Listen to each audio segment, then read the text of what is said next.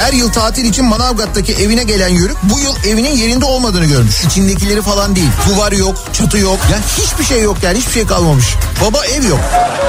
Samsun Büyükşehir Belediyesi'nin Mali Hizmetler Daire Başkanı makam odasındaki kasanın içinden 135 bin euro, 36 bin lira bir tanesi 1 kilogramlık külçe olmak üzere yaklaşık 5 kilogram altın, 13 adet çeyrek altın, 75 tam altın, 50 yarım altın, 1059 tane çeyrek altın. Kendisi dahil 8 farklı kişi adına çeşitli bankalara ait 23 adet hesap cüzdanı, 40'a yakın gayrimenkul tapusu. Samsun burası ya. İstanbul'da kaçak hastane operasyonu. İkisi doktor, beş kişinin gözaltına alındığı operasyonda hastalardan alınan tahlillerin içinde dondurma da bulunan buzdolabında saklanması dikkat çekti. Daiki'nin sunduğu Nihat'la muhabbet hafta içi her sabah saat 7'den 9'a Türkiye'nin en kafa radyosunda.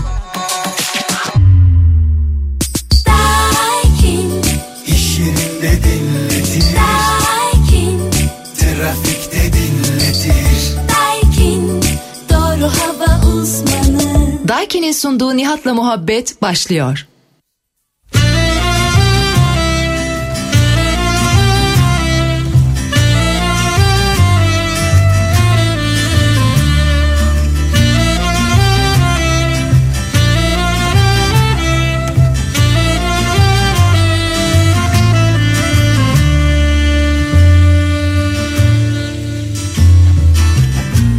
Bir kaleyiz kumsalda Yalnız ve sakin.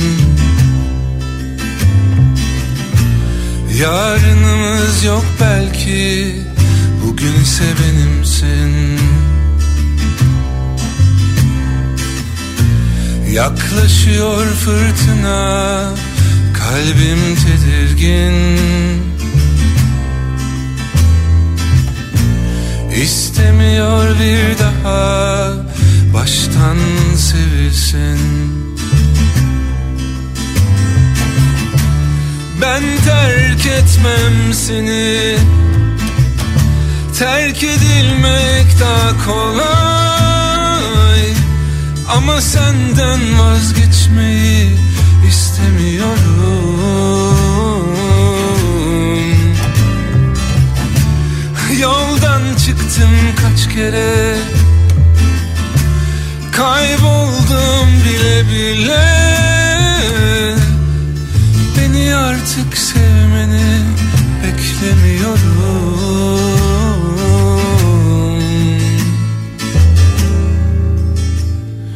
Çok alıştım sana. Hadi öldür beni.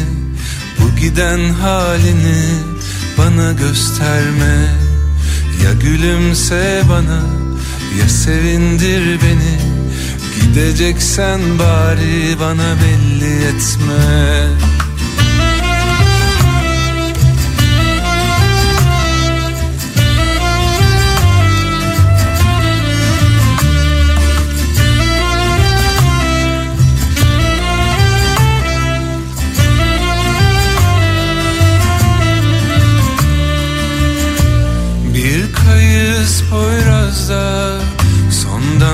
habersiz. Parçalanıp kurtulsak o bile belirsiz Yaklaşıyor fırtına kalbim tedirgin. İstemiyor bir daha tekrar delirsin. Ben terk etmem seni. Terk edilmek daha kolay. Ama senden vazgeçmeyi istemiyorum. Yoldan çıktım kaç kere bile bile. Beni artık sevmeni beklemiyorum.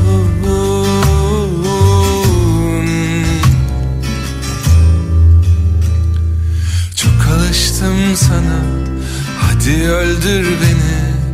Bu giden halini gösterme. Ya gülümse bana ya sevindir beni Gideceksen bari bana belli etme. Çok alıştım sana.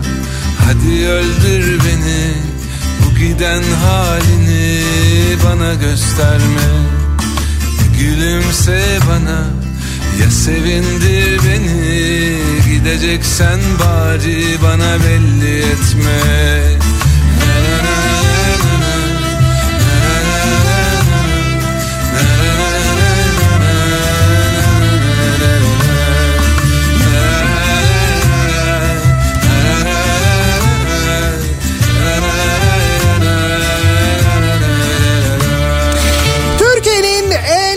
radyosundan, kafa radyodan hepinize günaydın. Yeni günün sabahı.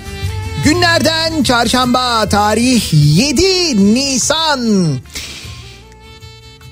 Lodos'a bağlı olarak havanın bir miktar ılındığı bir İstanbul sabahından sesleniyoruz. Türkiye'nin ve dünyanın dört bir yanına ama gerçekten de enteresan hava olaylarını yaşayacağımız bir hafta olduğunu pazartesi sabahı söylemiştim ben. Ee, gerçekten de sıcaklıklar birdenbire acayip düşecek. Mesela yarın Bugün İstanbul'da 20'li dereceleri görme ihtimalimiz var. Ancak yarın birden 7 dereceye düşecek. Hatta buna bağlı olarak çeşitli meteorolojik uyarılar var. Dolu yağabilir, fırtınaya bağlı olarak ağaçlar devrilebilir, çatılar uçabilir diye uzmanlar uyarıyorlar. Özellikle yarına dair bu uyarı. Sanki yaşadıklarımız yetmiyormuş gibi Çalacak bir kapım yok mutluluğa bir de yılın en hatta belki de son yılların en çılgın hava olaylarının yaşandığı günlerdeyiz. Ne mutlu bize. Günaydın. bir tek sen varsın bugün Ya dön bana artık duyuyor musun beni Ya çık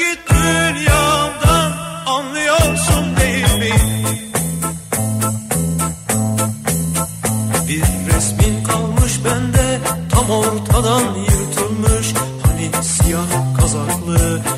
Biliyorsun değil mi Gözlerinden süzülen birkaç damla anıda Senin sıcaklığın var. Anlıyorsun değil mi Zaman bakmıyor sanki.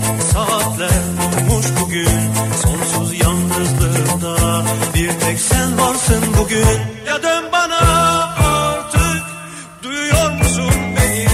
çık git dünyamdan anlıyorsun değil mi Ya dön bana artık duyuyor musun beni Ya çık git dünyamdan anlıyorsun değil mi Öyle ki perşembe günüyle ilgili yani yarınla ilgili şöyle bir uyarı var. Araçlarınızı kapalı yere alın diyor uzmanlar.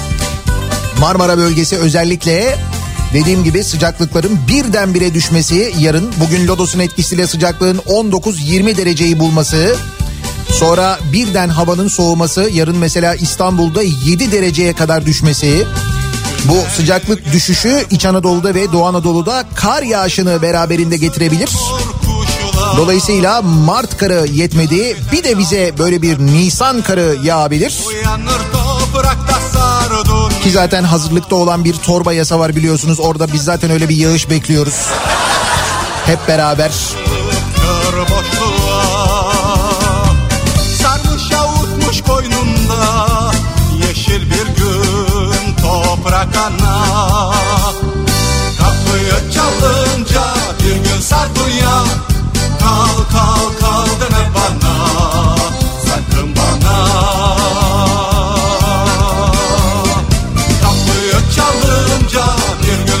dünya. Kal kal kal deme bana. Sakın bana.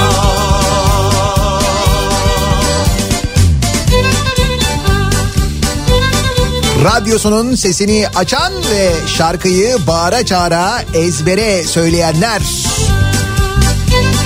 90'lı yıllarda gecenin bir körü ders çalışırken böyle bir dalıp gidince uyku bastırınca kendilerine gelmek için bu şarkıyı bulan çalanlar o insanlar. O çalıştıkları sınavlar sayesinde bugün kim bilir neredeler. Doğru bildim mi? Bildim değil mi? Bugün 7 Nisan. Bugünün bir özelliği de aynı zamanda neymiş biliyor musunuz? Yol ver geçsin martılara Dünya Sağlık Günü'ymüş bugün. Dünya Sağlık Günü ve Türkiye Sağlık Haftası 7-13 Nisan arasındaymış. Alper hatırlatmış bize. Tam da Dünya Sağlık Günü'nde geldiğimiz nokta aslında genel olarak durumumuzu anlatan nokta olabilir. Vaka sayısında Hindistan'ı geçtik. Hindistan. Hindistan diyorum. 50 bin. Bu da tabii bu arada Sağlık Bakanlığı'nın açıkladığı resmi rakam böyle. Evet maalesef vaka sayısında 50 bini gördük. Geçen sene yılın bu zamanlarında işte Türkiye'de ilk vakanın açıklanması, hemen sonrasında yaşadığımız panik o günleri hatırlıyor muyuz? Üzerinden bir yıl geçti. Hatırlıyor muyuz diye özellikle soruyorum çünkü biz e, hafıza olarak gerçekten yani genel olarak böyle memleket olarak baktığımızda bir yıl bizim için çok uzun bir süre. Yani bir yıl önceyi tamamen hatırlayamayabiliyoruz. Ama işte bir yıl önce bu zamanlar hatırlayınız. Yine Ramazan öncesiydi. Vaka sayıları günlük 4000 5000 civarındaydı. Ne kadar katı önlemler, sıkı önlemler alıyorduk. Şimdi yine aynı e, yılın aynı zamanındayız. Yine Ramazan öncesindeyiz. Durumumuza bakıyoruz. 50 bin vaka sayısıyla tüm zamanların en yüksek vaka sayısını açıklamış vaziyette Sağlık Bakanlığı. Yani sağlık e, salgın başladığı günden beri bu kadar yüksek bir rakama ulaşmamıştık. Sağlık çalışanları, e, uzmanlar artık e, seslerini duyurmak için sosyal medya hesaplarından haykırıyorlar. Diyorlar ki hastanelerde yer yok, yoğun bakımlarda yer yok. Artık akciğerlerinde tutulum olanları bile evlerine gönderiyoruz. Evde tedavi olmalarını sağlamaya çalışıyoruz. Ne olur dikkat edin kendinize diyorlar. Üç günü aşkın Aşk O sırada dünyanın birçok ülkesinde aşılama hızı öylesine artmış vaziyetteki günde böyle bir buçuk milyon, iki milyon, üç milyon, günde dört milyon aşı yapan ülkeler var. Bakınız Amerika öyle mesela. Biz o konuyu hala o hıza eriştirebilmiş değiliz ki. Ne hava atıyorduk? İşte günde bir, bir milyon aşı yapabilecek kabiliyetteyiz. Bir buçuk yaparız. Bizim aile sağlığı merkezlerimiz var. Onlar var bunlar var falan diyorduk. Sonuç? Duysam işte sonuç bu bir de bunun hesabını sorduğun zaman ne yapıyorsunuz dediğin zaman üstüne bir de karşı taraftan fırça yiyorsun bir de böyle bir şey var kabahatte de biz oluyoruz üstüne bak Ay hesap sorduğumuz için kabahatli oluyoruz. Kabahatli olduğumuz yerler yok mu? Genel olarak söylüyorum var. Çünkü artık meseleye alışmış vaziyetteyiz. Bize böyle normal hiçbir şey olmazmış gibi geliyor. Trabzon'da Mevlid'e katılan 15 kişi koronavirüse yakalandı haberi var mesela. Muhabbet olsun diye Bir apartmanda üst üste 3 gün mevlid yapılmasının ardından 15 vaka tespit edildiğini açıklamış Trabzon İl Sağlık Müdürü mesela. Biz bunlara hala devam ediyoruz. İşin daha enteresan tarafı şimdi Trabzon İl Sağlık Müdürü mesela bu örneği veriyor. Diyor ki üst üste 3 gün mevlüt yapılmasının ardından 15 vaka tespit edildi derken Ramazan geliyor ve Sağlık Bakanlığı e, teravih namazlarının camide kılınabileceğini söylüyor. Bak, Sağlık Bakanlığı'ndan böyle açıklama geliyor. Hatırlayın geçen haftayı. Bu hafta değil geçen hafta. De şaşırıyoruz nasıl oluyor mesela hani vaka sayıları böylesine artarken nasıl oluyor da oluyor mesela bilim kurulundan kimse itiraz etmiyor mu diye düşünüyoruz. Sonra bilim kurulu ile ilgili bir şey söylediğimiz zaman dediğim gibi fırça yiyoruz. Sonra Diyanet İşleri Başkanlığı açıklama yapıyor. Teravih namazları evde kılınacak diyor. Yani bilim kurulundan ya da Sağlık Bakanlığı'ndan değil bu konuyla ilgili kararı Diyanet İşleri Başkanlığı'ndan biz öğreniyoruz. Oradan duyuyoruz. Yani iyice böyle artık işler çığırından tamamen böyle çıkmış vaziyette. Çok fena. Bize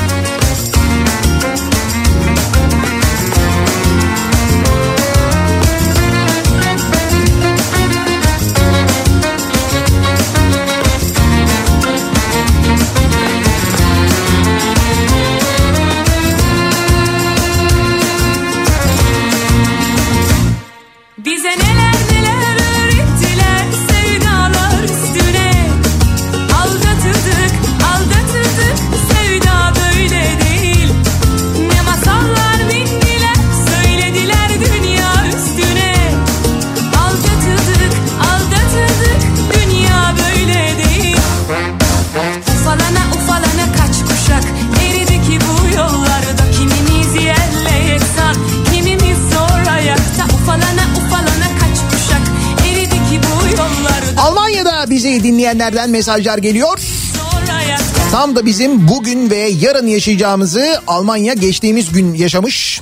Almanya'da hava sıcaklığı 25 dereceymiş mesela iki gün evvel ve dün kar yağışı varmış. Nitekim biz dün akşam yayındayken Almanya'nın birçok şehrinden kar yağışı haberi geliyordu. Berlin'den, Dortmund tarafından falan. İşte aynısını bugün yaşıyoruz. Bugün sıcaklıklar 20'li dereceleri görüyor batıda. Yarın birden soğuyor hava. Ve Nisan karı yağıyor.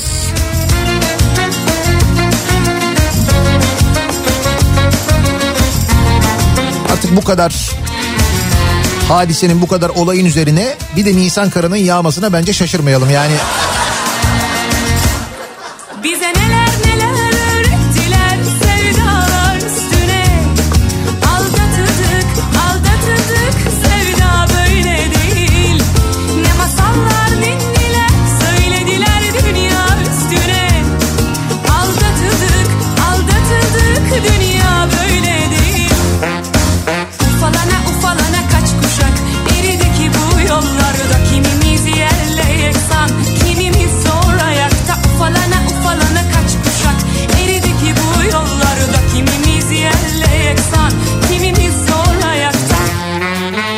geçen sene bugünlerde evdeydim çalışıyorduk.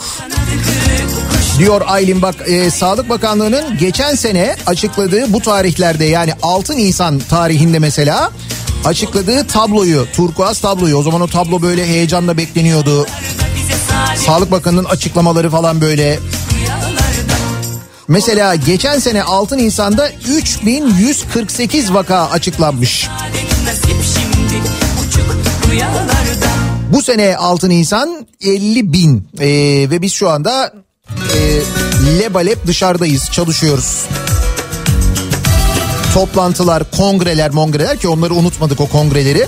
Bak onların etkisi oluyor muymuş, olmuyor muymuş?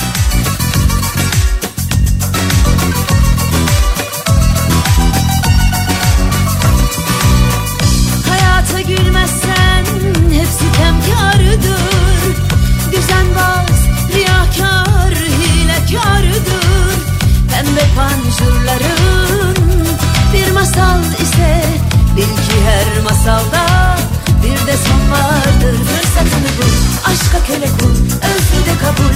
Kediye yumul, sevgini de saç, dostluğun ilaç. Bak dünya böyle ne güzel. Varlığa inan. Yokluğu yalan, biterse tamam. Aman aman yarınını seç. Üzüntüyü geç. Bak dünya Şimdi ne güzel. Size de günaydın. Garanti geçişlerin vaat edildiği yollarda bizi dinleyenler ve bizi o yükten kurtaranlar. Biri Kuzey Marmara Otoyolu'ndan mesaj göndermiş de onun için söylüyorum. Tabii İzmir Otoyolu'nda dinleyenler de vardır. Hatta belki Körfez Köprüsü'nden geçenler de vardır bizi dinleyen şu anda. Onları daha da saygıyla selamlıyoruz. Senin içtiğin su bir nehir ise Bil ki tek yudumda boğulan vardır Fırsatını bul, aşka köle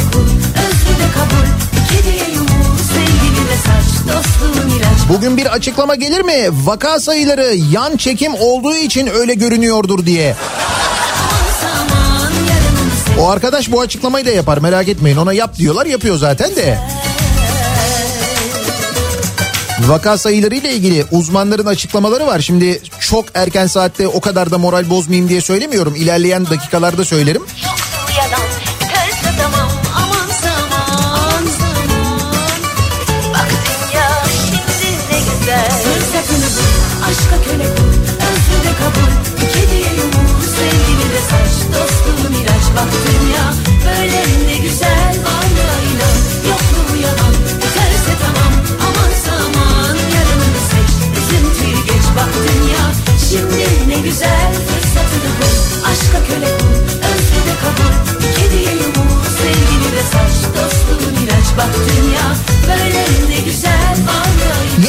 Çarşamba gününün sabahındayız. Nasıl bir sabah trafiğiyle işe gidiyoruz peki?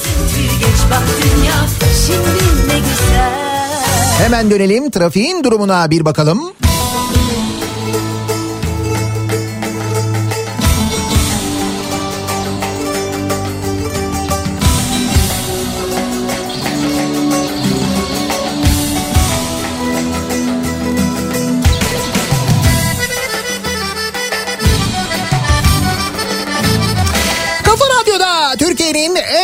radyosunda devam ediyor. Daiki'nin sunduğu Nihat'la muhabbet. Ben Nihat Sırdar'la. Çarşamba gününün sabahındayız. Yedi buçuğu geçtik.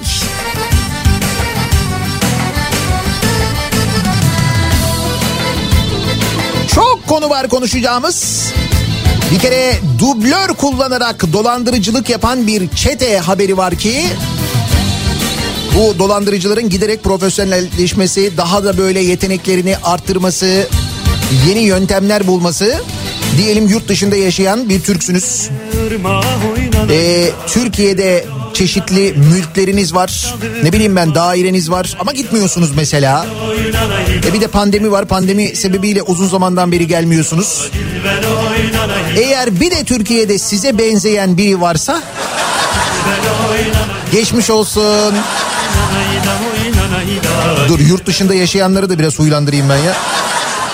Hep biz mi burada tedirgin olacağız canım? Mersin'de yurt dışında yaşayan kişinin kimlik bilgilerini ele geçirip kendisine benzeyen AT'yi dublör olarak kullanarak 1 milyon lira değerinde iki iş yerini üzerlerine geçiren çeteye yönelik ikinci operasyonda 6 kişi gözaltına alındı. Şüphelilerden çeteyi organize ettiği belirlenen ŞK ile dublör AT tutuklandı. Diğerleri ev hapsine çarptırıldı. Soruşturma kapsamında tutuklu sayısı 7'ye çıktı. Bu arada nasıl e, yakalanmışlar? Çeteyi organize eden ŞK ile üyeler arasında para yüzünden kavga çıkınca bunlardan biri birin diğerlerini ihbar etmişti. Öyle yakalanmışlar yani. Yani diyelim bir Türksün ve yurt dışında yaşıyorsun orada da rahat değilsin. Mümkün değil bak orada da rahatsız ediyorlar. Orada bile dolandırabiliyorlar seni. Buradayken zaten öyle yani. Bak mesela 42 bin lira kazandın diyerek 3750 lira dolandırmışlar. O da nasıl olmuş? Bu da mesela son günlerde çok yaygın. Samsun'da yine Samsun. Dolandırıcılar sosyal medyada bir genç kızı bahisten 42.721 lira para kazandığını söyleyerek dolandırmış. Nasıl oluyormuş? Türkmenistan uyruklu HK adlı genç kız Instagram üzerinden bahisle ilgili gördüğü paylaşım üzerine kendisini Melih H olarak tanıtan dolandırıcının tuzağına düşmüş.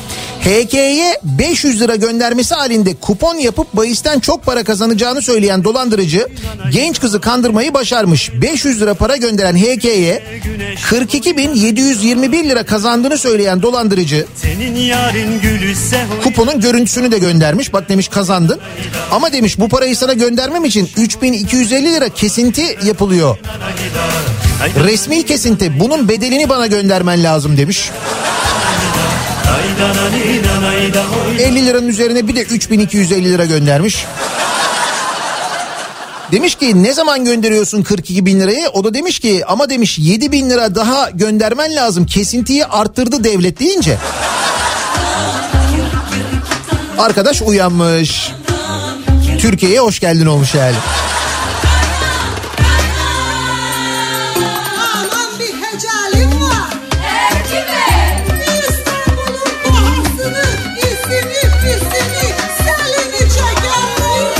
Gördüğün gibi Türkiye'de yaşayan bir Türkiye Cumhuriyeti vatandaşı olman gerekmiyor. Türkiye dışında yaşayan bir Türkiye Cumhuriyeti vatandaşı da olsan ya da dışarıdan Türkiye'ye gelmiş burada yaşayan bir yabancı da olsan affetmiyorlar.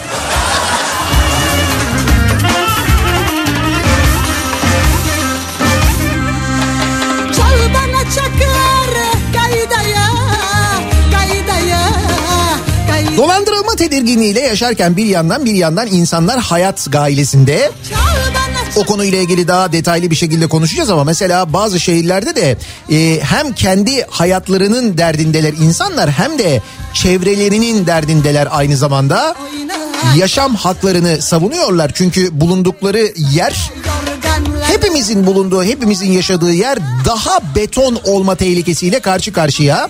Mesela Balıkesir Burhaniye'de bulunan 300'e yakın asırlık zeytin ağacı turizm tesisi inşaatı için yok edilecek yok. Ve bunu kim yapıyor biliyor musunuz? Vakıflar Genel Müdürlüğü yapıyor. Vakıflar Genel Müdürlüğü mülkiyeti kendisine ait Balıkesir'in Burhaniye ilçesinde bulunan 24 bin metrekarelik arazi üzerine otel ve turizm tesisi yapmak için yapım karşılığı uzun süreli kiralama ihalesi açmış. Geçen hafta konuşmuştuk bunu. Şimdi bölgede yaşayan halk da bugün yapılacak ihale öncesi bölgenin imara açılmaması için direnme kararı almış. Artık iş çünkü o noktaya geliyor. İşte o dozerlerin, kepçelerin önüne sandalye atma koyma ya da işte bu ihalenin yapılacağı komisyonu gitmeye orada tepki göstermeye. Çünkü başka türlü olmuyor. Çünkü bayağı bildiğin kimseyi de kimseleri de sallamayıp çatır çatır yapıyorlar bunları. Habe yoksa ye yorganları Bugün de perize edelim Gel bize Yıllardır hep e, konuştuğumuz konulardan bir tanesidir. Datça'yı bilenler, Datça'yı çok sevenler ve şu anda Datça'nın ismini duyunca eyvah diyenler hep şey derdik Datça çok uzak ya o yüzden Datça'ya bir dokunulmuyor falan hani geçmiş olsun. Ee, kaynakları tüketen iktidar doğa alanına hız verdiği sıra Datça'da diye haber var bugün gazetede. Cenneti satıyorlar. Doğal güzellikleriyle ünlü Datça'nın en değerli arazilerinden biri otel yapılmak üzere özelleştiriliyor. Kargı Koyu ve Cennet Köy'ün yakınında olan arazi burun şeklinde bir yarımadayı kapsıyor. Hazineye ait olan arazinin üzerine üzerinde yapılaşma bulunmuyor.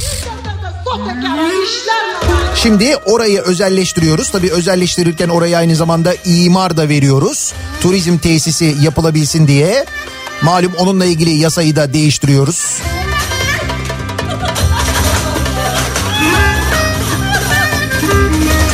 Yetiyor mu yetmiyor. Türkiye Şeker Fabrikaları AŞ'ye ait özelleştirme kapsamındaki taşınmazlara ilişkin plan değişiklikleri de onaylanmış bu arada. Birçok kentteki yerlere satıldıktan sonra ticaret konut alanından akaryakıt istasyonuna kadar çeşitli yapılar inşa edilecek. Daha çok beton. Daha çok beton, daha çok. Ve biz hala gerçekten de kendimizi betonla kalkınacağız zannediyoruz. Halbuki bütün dünya neye yöneliyor? Bütün dünya diyor ki tarım çok önemli. İleride bir ülkenin e, tarım üretimi e, o ülkenin geleceği için çok önemli. Yiyecek bulmak, gıda bulmak çok zor olacak denirken biz tarım arazilerini bu şekilde yok ediyoruz. Doğayı daha da beter hale getiriyoruz. Hatta o da yetmiyor. Bak ne yapıyoruz. Şimdi Denizli'de Denizli'den bir hikaye var. Çok acayip bir hikaye aslında. Tam böyle bir Türkiye manzarası biliyor musunuz? Çok net anlatıyor. Denizli'de 7 yıldır e, Global Gate sertifikalı ürün yetiştiren ya da burada Global Gate diye yazıyor. Sertifikalı ürün yetiştiren ve dünyanın her yerine ihraç eden köylüler devlet eliyle cezalandırılmış. Şimdi neymiş hadise şu. Denizli'de mikro klima özelliğine sahip Pamukkale Ovası'ndaki 46 bin dönüm arazi ve bu arazilerdeki ürünler. Şimdi burası öyle bir araziymiş ki meyveciliğin yaygın olduğu ovada ihraç ürünleri nar, ayva, kayısı ve şeftali başta olmak üzere 19 çeşit meyve ve diğer tarım ürünleri yetiştiriliyormuş. Üretilen ürünün %90'ı ihraç ediliyor. Bölgedeki bilinçli çiftçiler ürünlerine 7 yıldır globalmiş bu. Global Gate sertifikası alıyor. Bu sertifika ile ürünler dünyanın herhangi bir ülkesine sorunsuz ihraç ediliyor. Yani işte bu organik diyoruz ya bu tam organik yani dünyaya gönderebiliyorsun.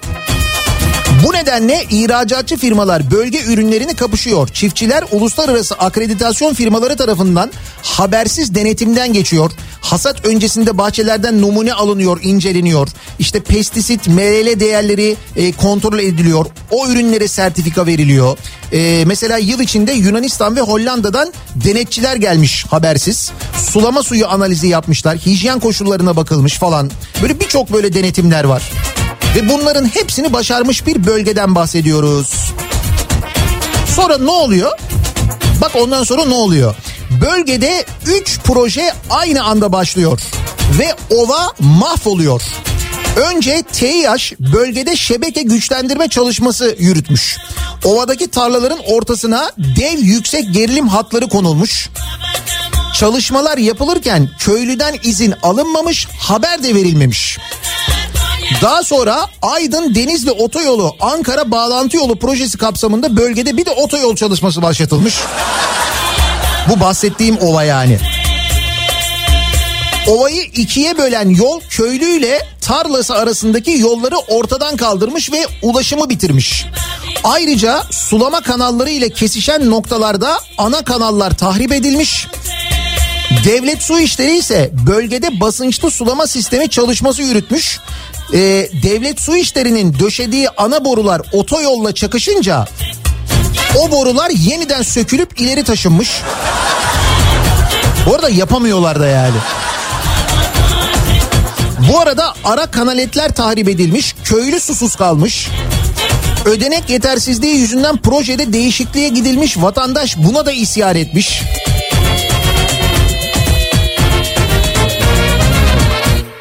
Bölgede en çok tepki çeken konuysa devlet su işlerinin yürüttüğü proje olmuş. Recep Yazıcıoğlu Sulama Birliği projesi olmasına rağmen devlet su işlerinin yürüttüğü projede bölgedeki sulama sistemlerinin yer altına alınması ve her tarlaya toplama merkezi bağlanması planlanmış.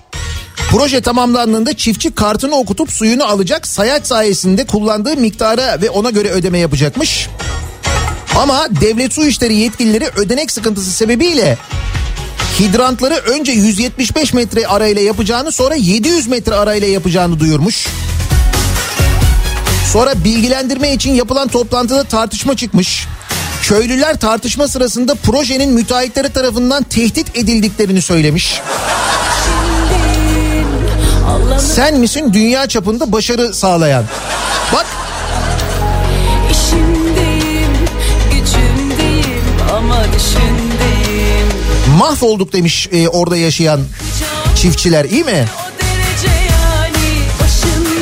Diyorum ya insanlar bir yandan hani çalışıyorlar bir yandan sahip çıkmaya çalışıyorlar. Sahip çıktığın zaman da böyle oluyor. Bak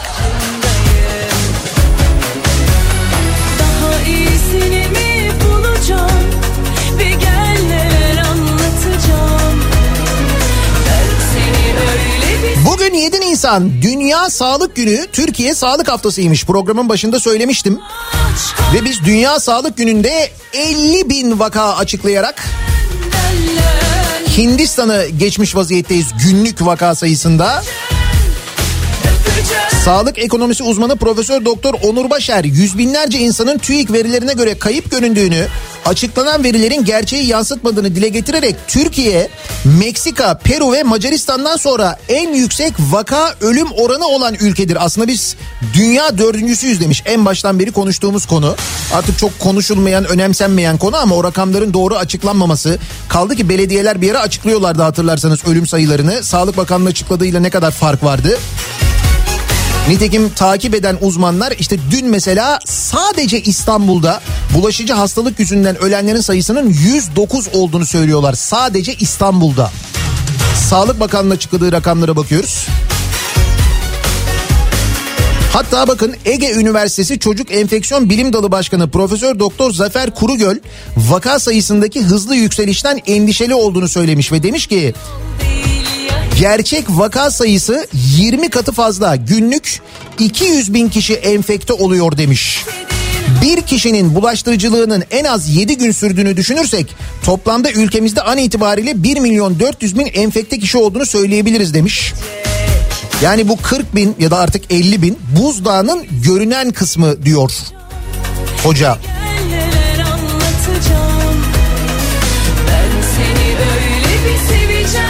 Ve bu ortamı yani bu hale gelmesini de hazırlayan bu arada biziz. Sağlık Bakanı da e, bilim kurulunu eleştirmeyin diye eleştirenlere kızıyor, fırça atıyor. Ama bilim kurulu geçen hafta teravih camide kılınabilir derken Diyanet bugün ya da dün diyor ki hayır e, teravih namazı evlerde kılınacak diyor.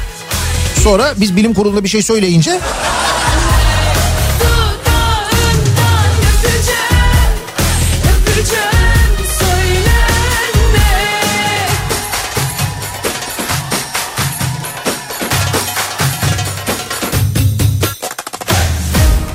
Şimdi hastalıkla ilgili ya da salgınla ilgili hal böyleyken durum böyleyken bir taraftan aynı zamanda bir taraftan tabii ekonomiyle ilgili durum ki asıl konuşmamız gereken konu pazartesi sabahı da konuşmuştuk.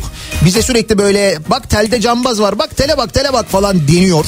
Sürekli önümüze böyle bir konu yeni bir gündem getiriliyor. Fakat e, aşağıda yani yukarıda telin olduğu mevkide değil de aşağı kısımda aslında bu konu konuşulmuyor. Ne konuşuluyor? Ekonomi konuşuluyor. Mesela yıllık enflasyon Tü- TÜİK'e göre hem de yüzde 16.19'a yükselmiş. Düşün TÜİK'e göre bile 16-19 ki bu çok yüksek bir rakam TÜİK'e göre diyorum.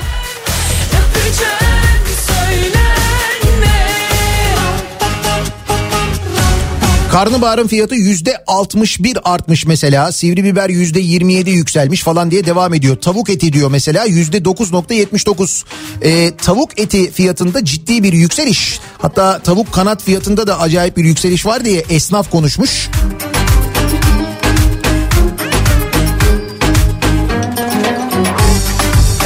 Şimdi biz bunları konuşacakken ki konuşacağız şimdi. Bize diyorlar ki işte hayır onu değil bunu konuşun. Mesela işte amirallerin yayınladığı bildiri değil mi? Pazartesi konuşmuştuk. Gözaltına alınan amiraller. E peki şimdi amiraller mesela emekli amiraller tabii fikirlerini açıkladılar. Neden fikirlerini açıkladılar? Çünkü bu adamlar işte mesela deniz lisesi okumuşlar. Deniz Harp Okulu okumuşlar. Sonra e, hayatları denizde geçmiş. Yani mesela senin gibi bu konuda fikir beyan eden çok adam var da mesela içlerinde hiç yüzme bilmeyenler, denizde hiç ilgisi olmayanlar var ama onlar da konuşuyorlar. Bu insanlarsa yani bu işte emekli olan amirallerse hayatlarını denizlerde geçirmiş. Deniz hukukunu senden benden ondan hepimizden çok daha iyi bilen, Montreux'u çok daha iyi bilen, Montreux'un neden önemli olduğunu çok iyi bilen. Misal Çanakkale savaşlarını da Çanakkale deniz savaşlarını da örneğin e, bu konuda fikir beyan eden o diğer arkadaşlardan mesela siyasetçilerden çok daha iyi bilen insanlar ve bu insanlar fikirlerini söylüyorlar. Söylediler ya ortalık ayağa kalktı. E peki ne oldu? Bak şimdi emekli büyükelçiler de açıklamışlar bir bildiri yayınlamışlar. Evet emekli büyükelçiler de bildiri yayınlamışlar. Ne olacak şimdi mesela? Onlar da mı gözaltına alınacak? Ee, emekli milletvekilleri, eski milletvekilleri de bir bildiri yayınlamış. E şimdi evet onlar da mesela 126 emekli büyükelçi Montreux açıklaması yapmış. Kanal İstanbul'dan vazgeçilmelidir demiş.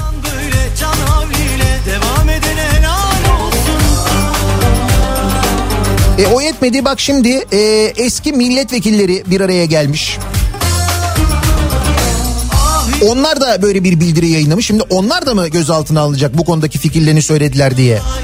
Bak Kanal İstanbul'la ilgili yeni bilgiler var mesela. Murat Ağırel bugün üçüncü gün hala yazıyor yazmaya devam ediyor. Üç güne sığmış adam bir güne yazamadı.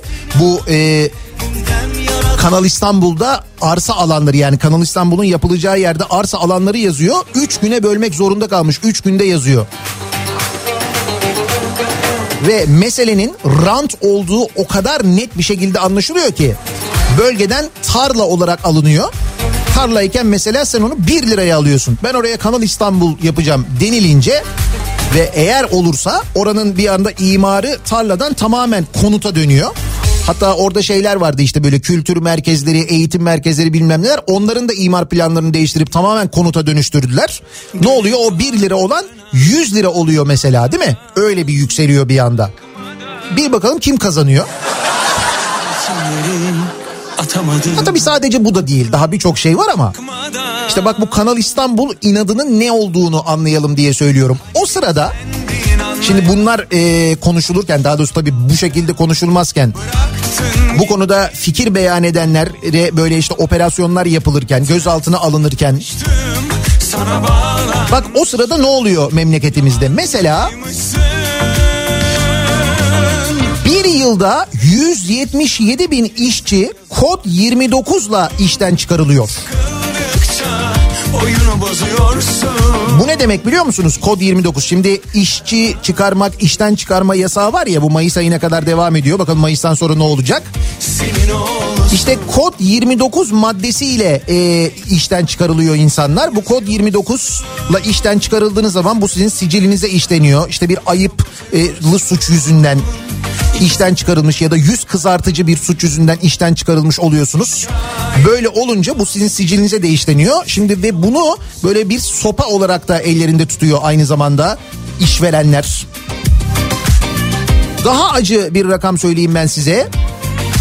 Geride bıraktığımız sadece eee iki ay içinde sadece iki ay içinde geride kalan iki ay içinde 1561 lokanta, kafe, restoran, bitti dedi yeme içme sektöründeki 1561 işletme iflas etmiş, kapanmış.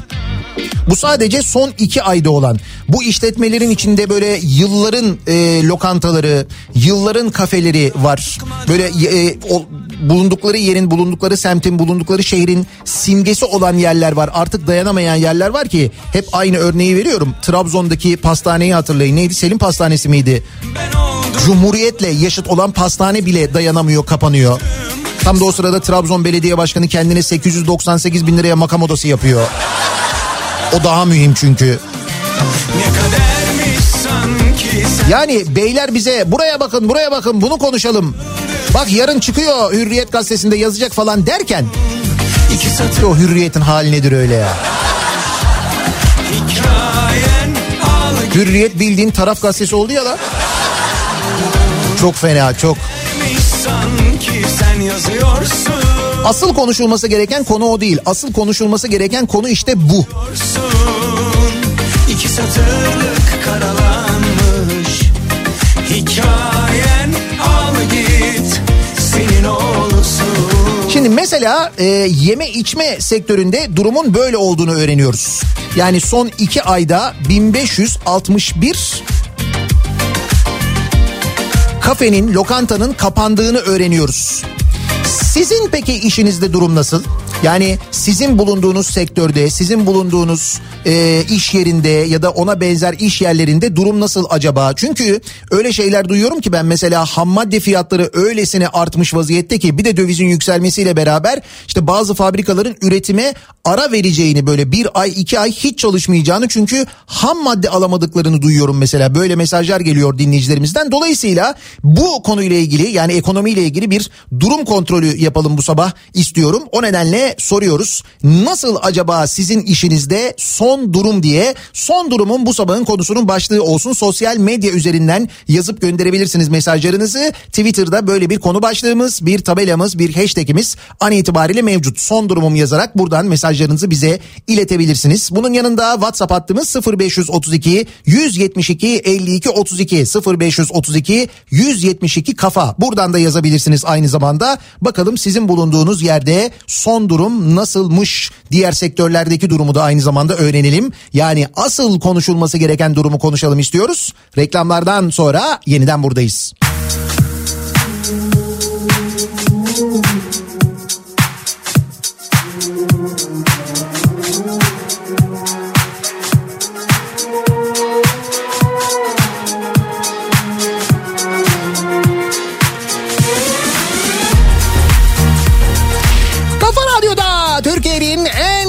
radyosunda devam ediyor. Daiki'nin sonunda Nihat'la muhabbet. Ben Nihat Sırdar'la. 7 Nisan çarşamba gününün sabahındayız. 8'i 1 dakika geçiyor saat. Meşri Nisan karı yağmadan hemen bir gün önce. Evet evet yarın kar yağışı bekliyoruz. Hava acayip soğuyor. İç Anadolu'da, doğuda hatta belki Marmara'nın yükseklerinde bile kar yağışı olabilir diyor uzmanlar. Mart karı diyorduk. Nisan karını da görüyoruz. Ve bir durum kontrolü yapıyoruz bu sabah dinleyicilerimize. Çalıştıkları sektördeki son durumun ne olduğunu soruyoruz. Gerçek durumu öğrenmek istiyoruz. Ama önce ne yapıyoruz? Dudaklar ve yanakları Tokuşturuyoruz. Değil mi?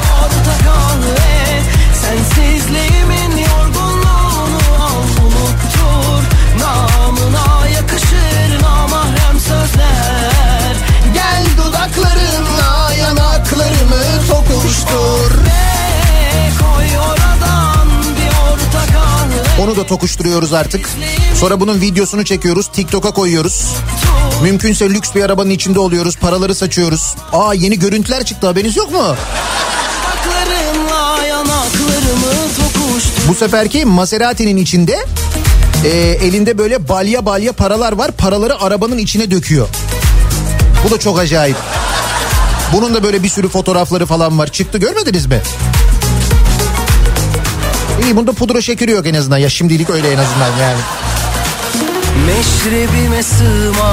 Şimdi son durumun ne olduğu ile ilgili konuşuyoruz. Bakın az önce yeme içme sektörü ile ilgili konuştuk. Son iki ayda sadece iki ayda 1560 iş yeri kapanmış yeme içme sektöründe Türkiye'de. Peki ofis mobilyası üretim sektöründe eee, çalışıyorum diyor bir dinleyicimiz.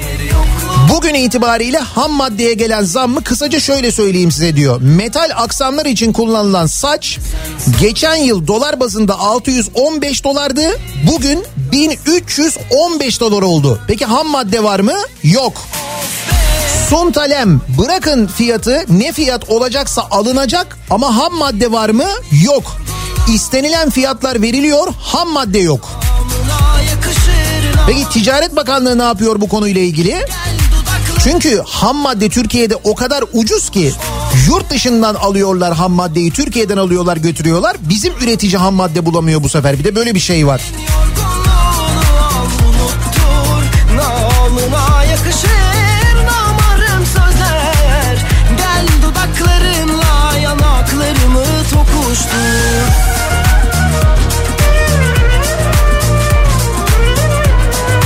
Çalıştığım kurumda son durum. Bol vaka, bol İngiliz varyantı tespit ediyoruz. Üniversite hastanesiyiz. Hastanelerde yoğun bakımlarda servislerde yer olmadığı ile ilgili uzmanlar uyarıyorlar. Artık ciğerlerinde tutulum olan hastalar bile hastaneye yatırılmıyor, eve gönderiliyor, evlerde tedavi edilmeye çalışılıyor. O noktaya gelmiş vaziyetteyiz. Mesela diyor ki bir dinleyicimiz büyük ve önemli projeleri olan bir sanayi kuruluşunda çalışıyordum. Maalesef pazartesi günü yani iki gün önce işten çıkarıldım. İnsan kaynakları sabah beni aradı yanına çağırdı. Yönetim çalıştığım pozisyonun kapatılmasına karar verdi dedi. Benden istifamı istediler. Şirket ara bulucu çağırmış. Ara bulucu da senin haklarını verecek şirket. Değişen bir şey yok. İstifa edebilirsin dedi. Bu durum bana çok saçma geldi. İstifa yazmak istemedim. Zaten işten çıkarma yasağı var. Beni ancak ücretsiz izne gönderebileceklerini söyledim. Onlar da cezasına katlanır yine çıkarabiliriz işten dediler ve öyle de yaptılar. Yani işveren bir miktar ceza ödüyor, çalışanını bu sayede işten çıkarabiliyor. Hani işten çıkarma yoktu diye soruyor dinleyicimiz. Bir de böyle var.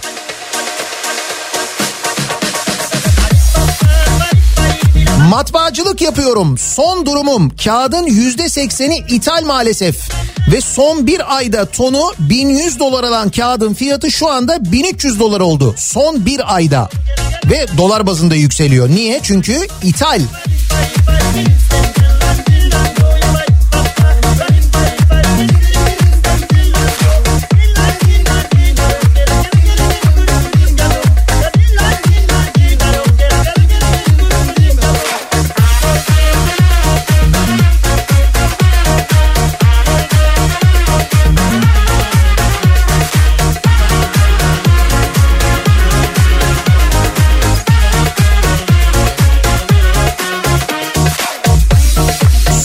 Son durumum aşı sıramı beklerken Covid'e yakalanır aşı hakkımı kaybeder miyim korkusuyla her gün okula giden bir öğretmenim. Öğrencilerden biri Covid olduğunda sınıf olarak karantinaya giriyoruz. Ancak veliler işin ciddiyetini anlayamamış olacak ki Covid pozitif çocuğunu evde tutarken diğer çocuğunu okula getirmeye devam etmek istiyor. Çoğu veli pozitif olduğunu saklayarak çocukların okula devam etmesini istiyor. Eğitime dair kaygılarını anlıyorum ama sürekli sınıflar karantinaya giriyor. Böyle bir kısır döngüye girdik. Umarım en kısa sürede aşılanırız demiş. Öğretmenlerin aşılamaları tamamlanmış değil.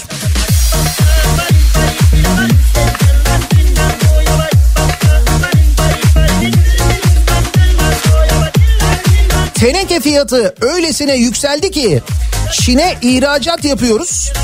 Sonra tenekeyi tenekeyi Yine geri alıyoruz. Demir çelik fabrikaları teneke yetiştiremiyor. 10 liralık teneke 21 lira oldu diyor İzmir'den Fikret.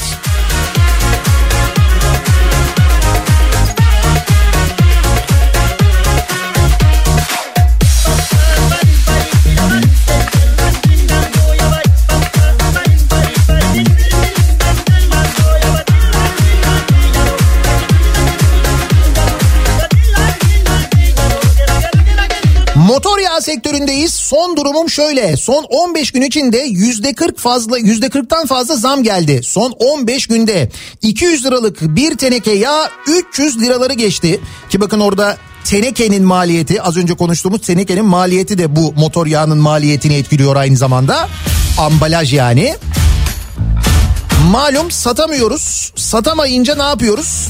Bizim sektörde de bu arada üretim duracak haberleri geliyor. İçimizi yaratışımızı karalar bağladı Bunu dert etmem ama Hayata bir sıfır geriden başlamak mühim değil Allah aşkına yine Plastik ham maddedeki fiyat artışı bir sene içinde bir ton fiyatı 1200 dolardan 3200 dolara çıkarken 5.95 olan dolar 7.20 olmuştu. Şimdi dolar 8 civarında duruyor. 7 bin lira olan fiyat şu anda 25 bin lira civarında. Taceddin Böyle giderse fabrikayı kapatıp Fatih Belediyesi'nin astronot eğitimine yazılacağız. Evde elyaf yorgan da var. Fazla hareket edip elektriklenme yapmazsak sorun olmaz diye düşünüyorum. Deli deli deli Deli deli deli Evet Fatih Belediyesi astronot e, eğitimine başlıyormuş. Deli Deli Gülme niye gülüyorsun? Belki ilk mekik Fatih'ten kalkacak. Nereden biliyorsun? Yalnız e, bir astronot pozu var orada. Abinin üstündeki elyaf yorgan gibi duruyor gerçi ama bir de böyle hani şey spor programı sunucuları böyle kollarını e, böyle birleştirip poz verirler ya öyle poz vermiş. Öyle poz verince eldivenle kolun arası açılmış. Gitti orada adam biliyorsun. Uzayda pozu verdi orada kol açıldı gitti.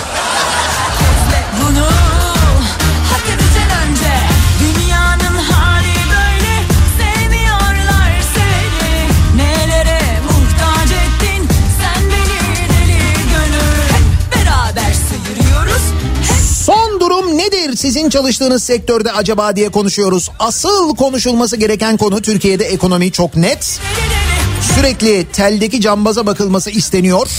Ama yukarıya bakmayıp aşağıda neler olduğuna bakınca öğreniyoruz. Son durumum Türkiye'nin önde gelen sektörlerinden oto yedek parça işinde çalışıyorum. Dünyada kalite sıralamasında Türkiye oto yedek parça üretiminde ilk üçte bulunuyor ve ciddi bir gelir kaynağı. Yurt dışında birçok ülkeye ihracat yapılıyor. Fakat bizim sektörde de ham madde fiyatları ve ham madde sıkıntısından dolayı üretimlerin çoğu durmuş vaziyette. Mal tedarik sıkıntı, mal tedariği sıkıntıda ve fiyatlar her geçen gün sürekli yükseliyor. Bir hafta bir haftayı tutmuyor. Paylaşamam bunu herkesle deme Bunu hak edeceksin önce Ankara'dan Özgür, Ankara Ulus'ta esnafım. Son durumumuz çok vahim. Örnek vereyim. Temizlik ve plastik malzemeler satıyorum. Ana kalemimiz plastik. Geçen sene kilosunu 9 liradan aldığımız plastik malzemenin kilosu şu anda 28 lira artık KDV. Geçen sene 12 liraya sattığımız poşet şu anda 30 lira. Durumumuz son derece vahim ve umutsuz diyor. İşte bu da Ankara'da esnaf bir dinleyicimizin durumu. Mali müşavirlerin durumu da çok kötü. Bir yıldır ödeme alamıyoruz. Mükelleflerin iş yerleri pandemiden dolayı kapatıldı. Bir senedir bedavaya iş yapıyoruz. Üzerinden bir süre geçtikten sonra da işletme batıyor. Bizim alacaklarda buhar oluyor gidiyor. Ben evime 7 aylık oğluma ne götüreceğim? Türkiye Mali Müşavirler Odası da kulaklarını kapatmış sesimizi duymamazlıktan geliyor diyor. Bir mali müşavir dinleyicimiz göndermiş. Yüreğime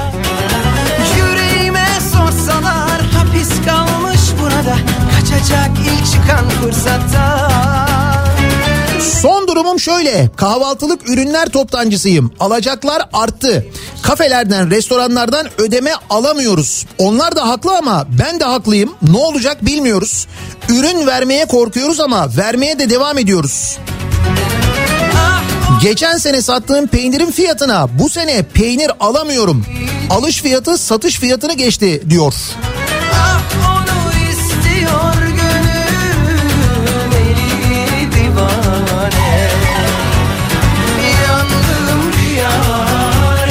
Tekstil sektöründe durum nasıl? Son durum onu da öğrenelim. Tekstil sektöründe çalışıyorum. Kumaşlarda kullanılan likranın kilosu bundan e, 3-4 ay önce 2.30 dolarken şu anda kilosu 26 dolar ve likra piyasada yok. Bunun ham maddesini Çin'den ithal ettiğimiz için Çin'in şu anda uygulamış olduğu politikalardan dolayı likra gelmiyor. Bu ne demek oluyor? Gelecekte sektörün tamamen bitmiş olması anlamına geliyor. Ve bu şekilde devam ederse bu sektörde artık her noktanın duracağı görülüyor diyor Ergün. Tekstilde gidiyor. Pis kalmış burada Kaçacak ilk çıkan fırsatta. Beni kurtar Allah'ım Daha çok tutulmadan Gözlerim ışıklarında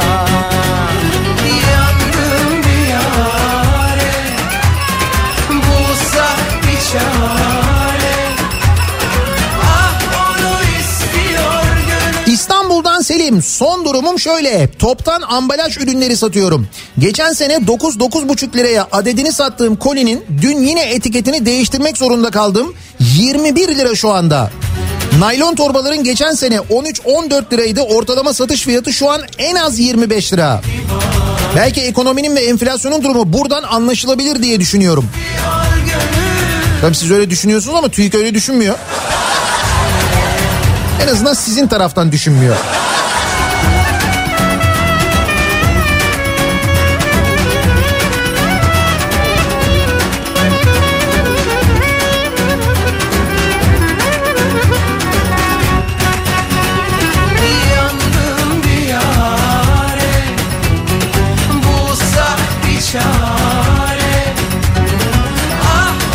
Boya maddelerindeki artış yüzde altmışı geçti. Sizin de söylediğiniz gibi ham madde bulunamıyor. Boya imalatında kullanılan bazı malzemeler dezenfektan imalatında da kullanıldığı için yüzde 400 fiyatı artan ham maddeler var. istiyor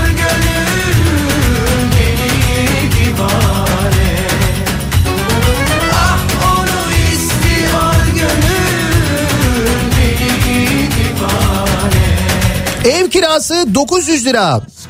1200 lira kredi, yeme içme aylık 1000 lira. Son durumum böyle. Asgari ücrette çalışıyorum diyor bir dinleyicimiz. Bir de ücretsiz izne çıkarılanlar var. Onlara da günde 47 lira veriliyor ve bu şekilde geçinmeleri isteniyor biliyorsunuz.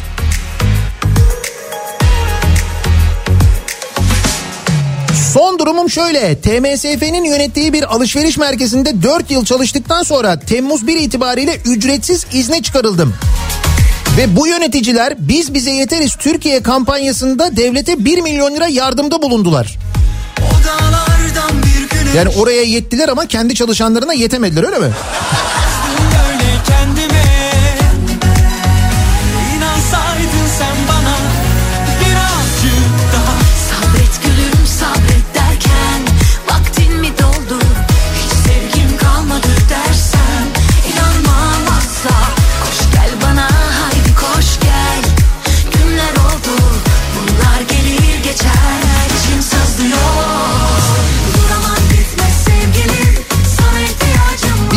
Sektör kamyonet kasası yapıyoruz. Saç demir alamıyoruz. Durum çok kötü.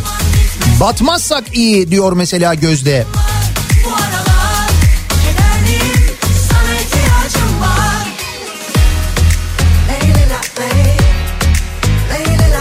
Ecza deposundayım.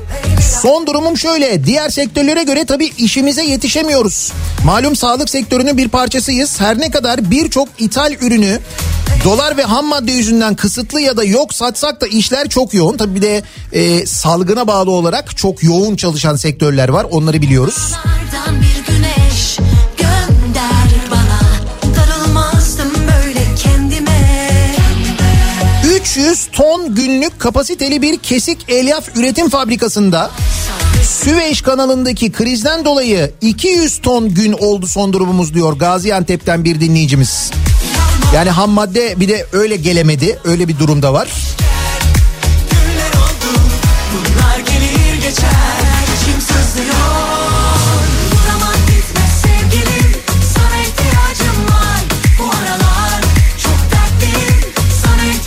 Adana'dan yazıyorum. Köklü bir firmada mühendisim. Sektörümüz çelik konstrüksiyon.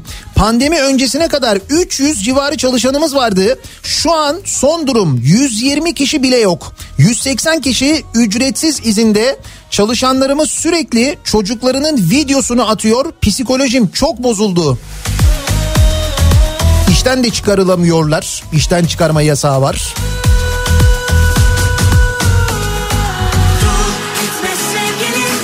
İşleri yapan bir fotoğrafçıyım. Daha doğrusu fotoğrafçıydım.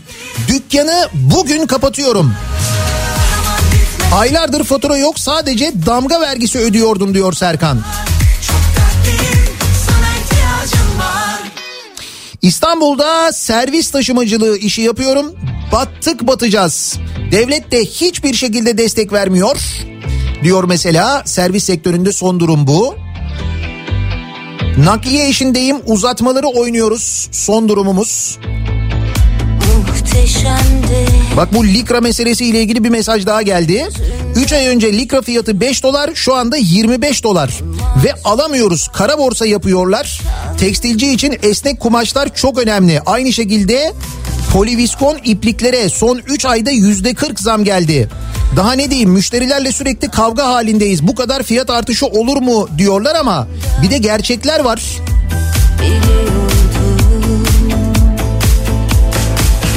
Acı da yok Gözyaşı da Tekstil sektöründeyim. Son durum pamuk yüzde otuz zamlandı. Patron da yüzde otuz işten eleman çıkardı.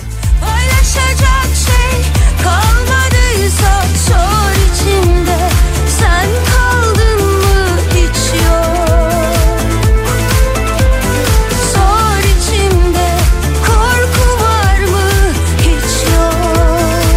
Metrolar, kamuya ait toplu taşıma araçları lebalep dolarken virüs olmuyor mu? Bu virüs sadece dolmuşlara, minibüslere mi bulaşıyor? Tamam almayalım yolcu, ee, yarı kapasite çalışalım ama bizim zararımızı karşılasınlar diyor mesela minibüsçü bir dinleyicimiz. Bu minibüs sektöründe ya da taşımacılık sektöründe olan şey birçok sektörde geçerli. Tamam kapatalım ama yapacağı ciroyu mesela devlet veriyor mu? Çünkü başka ülkelerde böyle oluyor. Başka ülkeler diyor ki kapanıyoruz. Esnaf diyor ki tamam kapatıyoruz. Çünkü devlet esnaf başvurmadan mesela bir sene önce e, o sene ne ciro yaptıysa o ciroyu hesabına yatırıyor. Bir de üstelik e, kredi olarak değil ha. Bila bedel yatırıyor. Karşılıksız yatırıyor yani. Bizde örtki ölem yani Tabii canım ne? Kredi çıkardık. E, Kredi o. Sonra nasıl geri ödeyeceğiz onu? Al işte bir sene oldu. Geçti nasıl ödeyeceksin krediyi? Yine kapanma durumu söz konusu. Acı da yok Gözyaşı da Kaybedecek bir şey kalmadıysa Aldanmam ağlayamam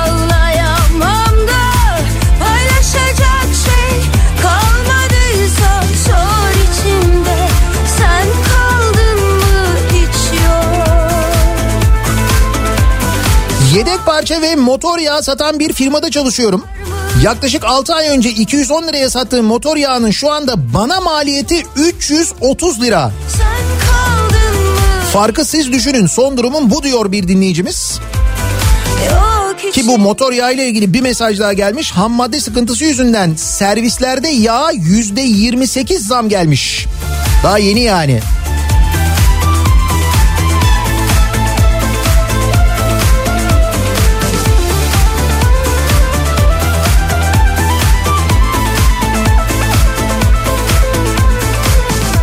acı da yok gözyaşı da kaybedecek bir şey kalmadıysa aldanmam.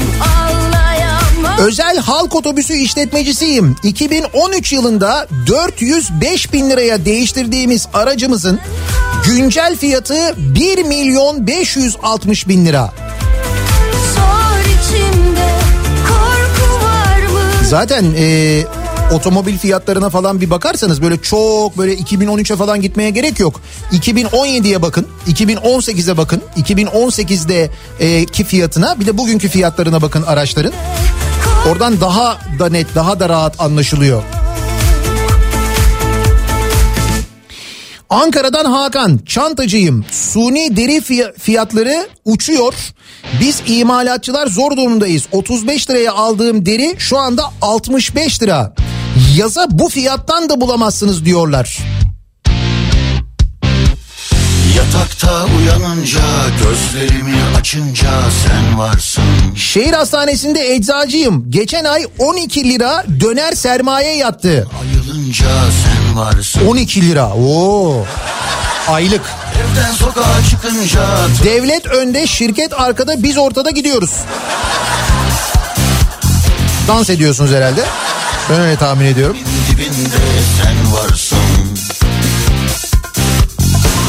Okul kantini işletiyorduk. Biz batalı çok oldu. Bir yıldır açız, başka iş de bulamıyoruz. Öyle ortada kaldık. Son durumumuz bu.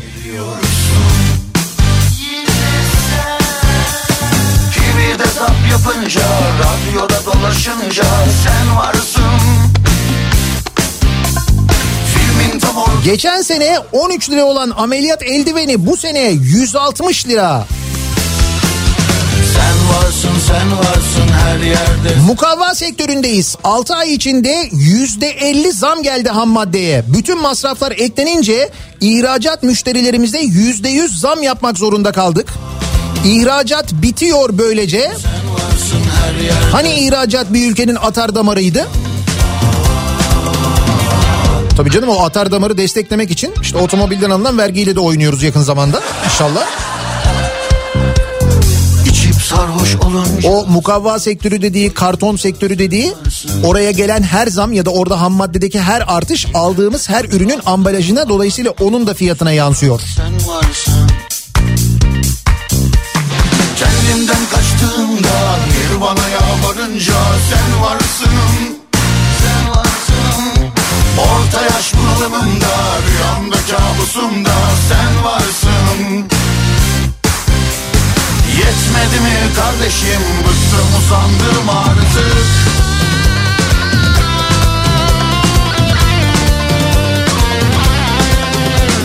Sen varsın sen varsın Şimdi bir yandan e, işçi çıkarmalar, azalan personel sayısı, ödenmeyen maaşlar.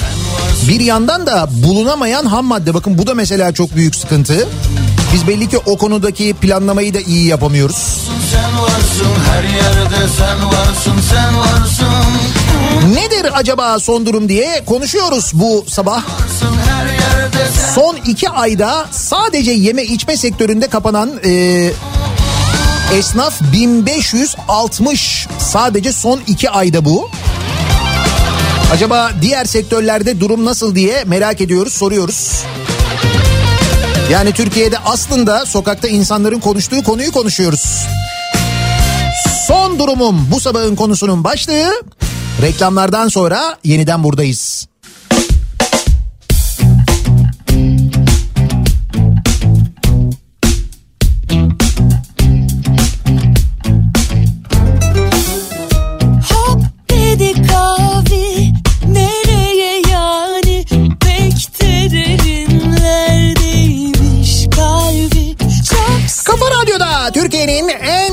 Radyosunda devam ediyor. Daiki'nin sunduğu Nihat'la muhabbet. Ben Nihat Sırdar'la.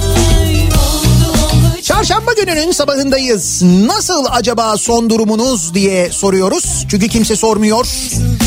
Herkes başka bir konuyu konuşuyor. Konuşulması istenen konular ısrarla değiştirilmeye çalışılıyor. Ama biz de sokakta insanlar ne konuşuyorlar? Kendi aralarında ne konuşuyorlar ona bakıyoruz. Günlük cirolarla dönen işletmemizi ayda en az 8 gün açamıyoruz diyor mesela bir dinleyicimiz. Son durumumuz bu.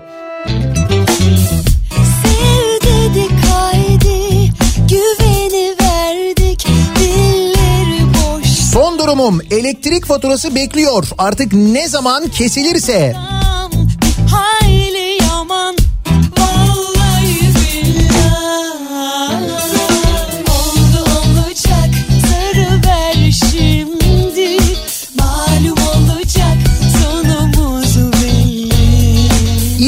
takipçisiyim. Normalde aylık ortalama 30-40 arası takip açardım.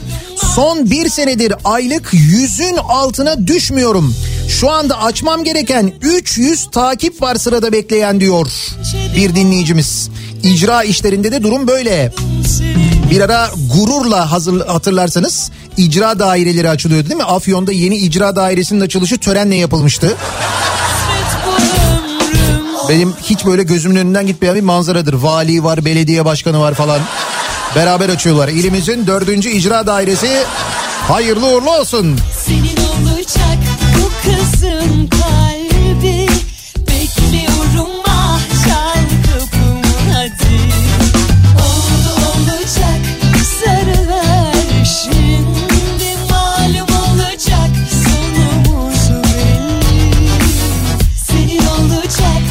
şirkette şoför olarak çalışıyordum. İşverenim beni işten çıkarsam ne çıkarmam için beni polise ihbar edip arabamı alıkoydu dedi. Sonrasında 29 koduyla işten çıkardı. Ha bir de işte bu kod 29 meselesi var.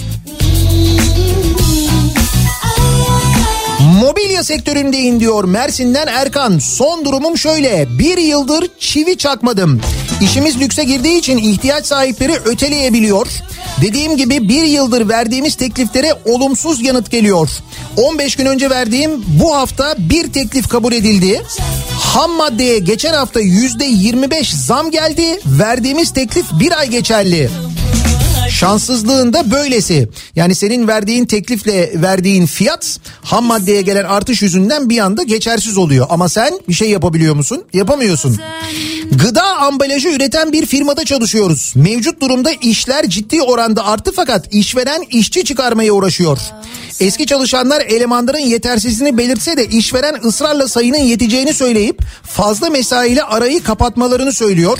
Bu da yorgunluk, dikkatsizlik sebebiyle kalite ve verim kaybına, müşteri kaybına ama en önemlisi iş kazalarına sebep oluyor. Bu sefer de bu müşteri neden bizi bıraktıya dönüyor iş ve mobbing başlıyor. Ne kadar fena bir kısır döngü değil mi?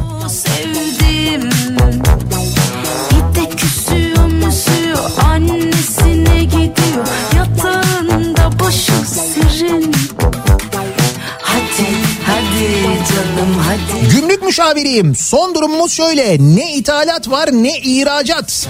Yaptığımız işlerden dolayı alacağımızı alamadığımız gibi iş olsun diye elimizi cebimize atıyoruz. Ödenmesi gereken paraları da biz ödüyoruz. Durum vahim.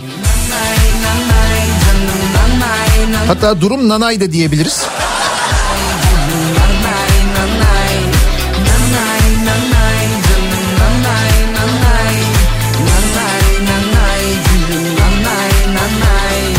Denizli'de tekstil ve ambalaj sektöründe büyük bir firmayız. İplik ve diğer tekstil ürünleri bir ayda en az yüzde 40 ambalaj, yüzde 100 zam gördü. Ham madde bulamıyoruz.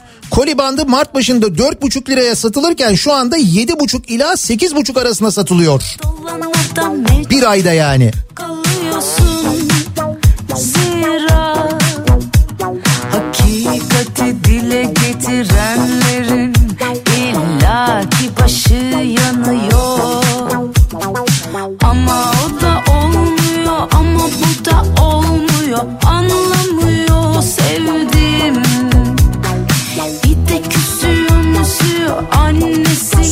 durumum şöyle. 2018 yılında taşındık İstanbul'a iş gereği.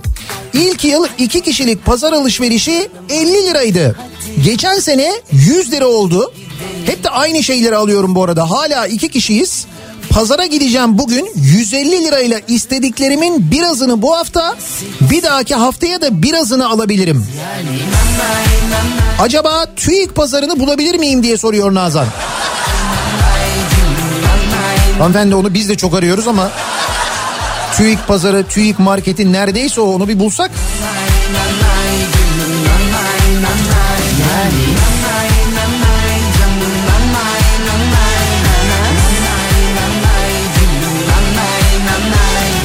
Turizmciyim. 7 senedir Kıbrıs'ta yaşıyordum. Pandemi dolayısıyla Ocak 2021'de Türkiye'ye taşınmak zorunda kaldım. Bir de turizm tarafı var işin değil mi? Turizm sektörü var. Bu Türkiye'nin bu ülkenin en böyle e, can damarı turizm gelirleri ne kadar önemli. Akü toptancısıyız. Son 6 ayda fiyatlar %25 arttı. Bizdeki son durum bu. İnşaat sektöründeyim. Mimar mühendislerin %60'ı iş bulamıyor. Bulanların %80'i asgari ücretle iş buluyor. İş yapan ekipler boş duracağına en dip fiyat verip zararına iş alıp batıyor. Son bir yılda bütün malzemelere %60 oranında zam geldi. İnşaat sektörü her geçen gün daha da kötüye gidiyor diyor. Çanakkale'den Erkan göndermiş.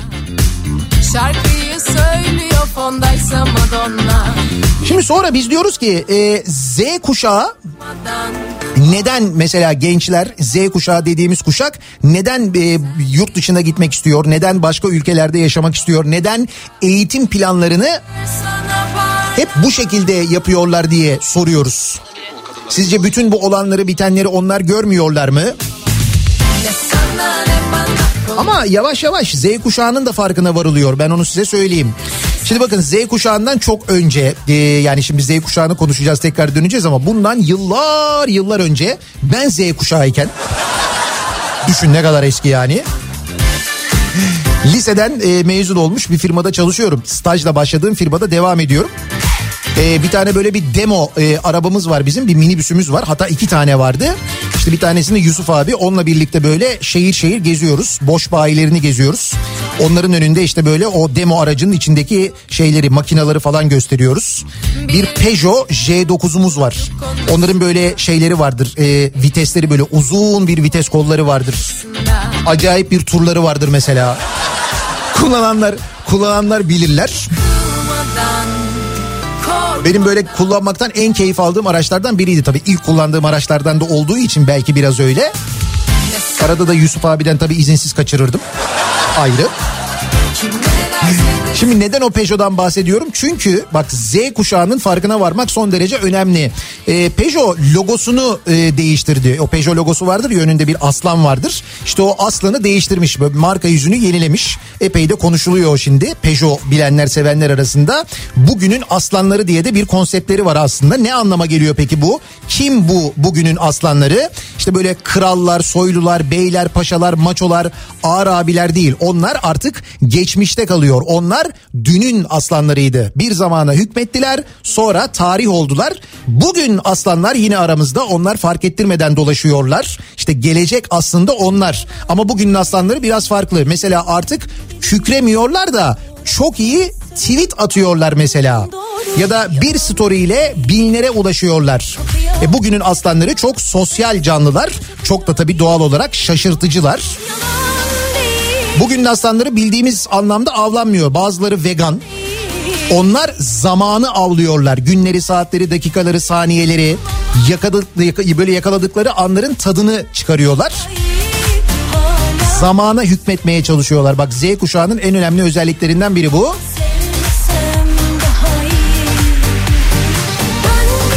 İşte Peugeot da bunu düşünerek o aslan logosunu yenilemiş. Bu arada daha güzel olmuş onu söyleyeyim. Çok güzel olmuş logo.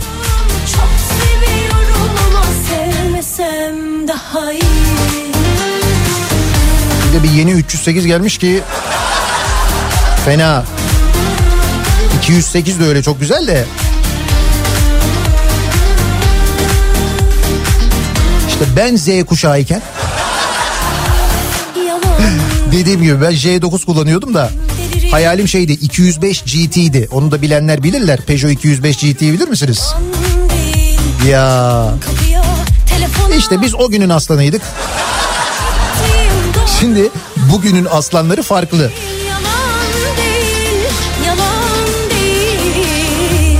Neyse başka bir konudan bahsettik biraz bir nefes alalım diye ya. Son durumum şöyle. Belediyenin açtığı astronotluk kursuna kayıt yaptıracağım. Burada yüzümüz gülmedi. Ayda Mars'ta Uranüs'te güler belki. Fatih Belediyesi? Tamam. Yalnız o Fatih Belediyesi'nin astronot kıyafetini giyerken dikkat edin. Aradan kol görünmesin. Yani o böyle o kol görünürse oradan içeriye hava girerse işiniz fena onu söyleyeyim zor yani o. Sana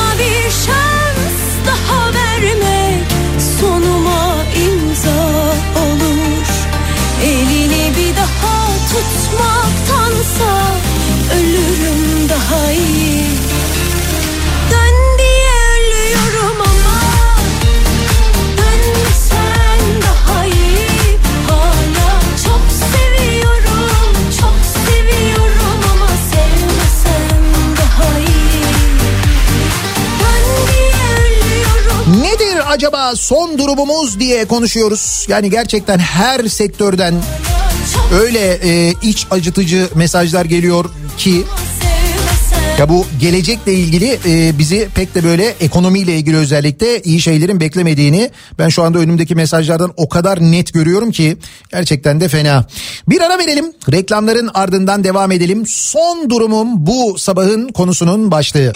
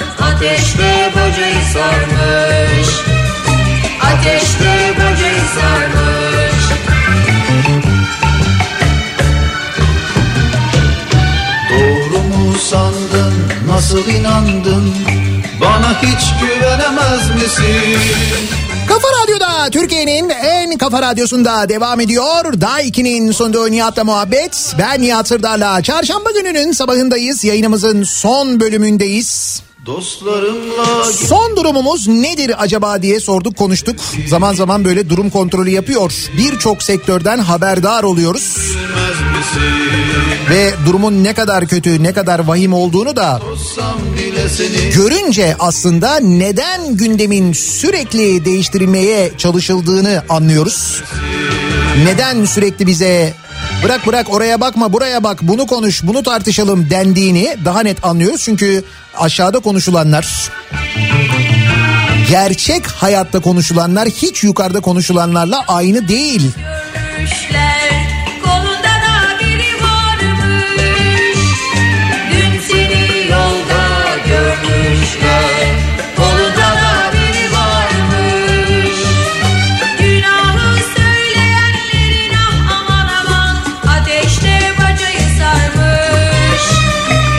Yokuşta kalmış araba gibi son durumumuz diyor Ankara'dan Ümit. Belki genel olarak durumu böyle de anlatabilir.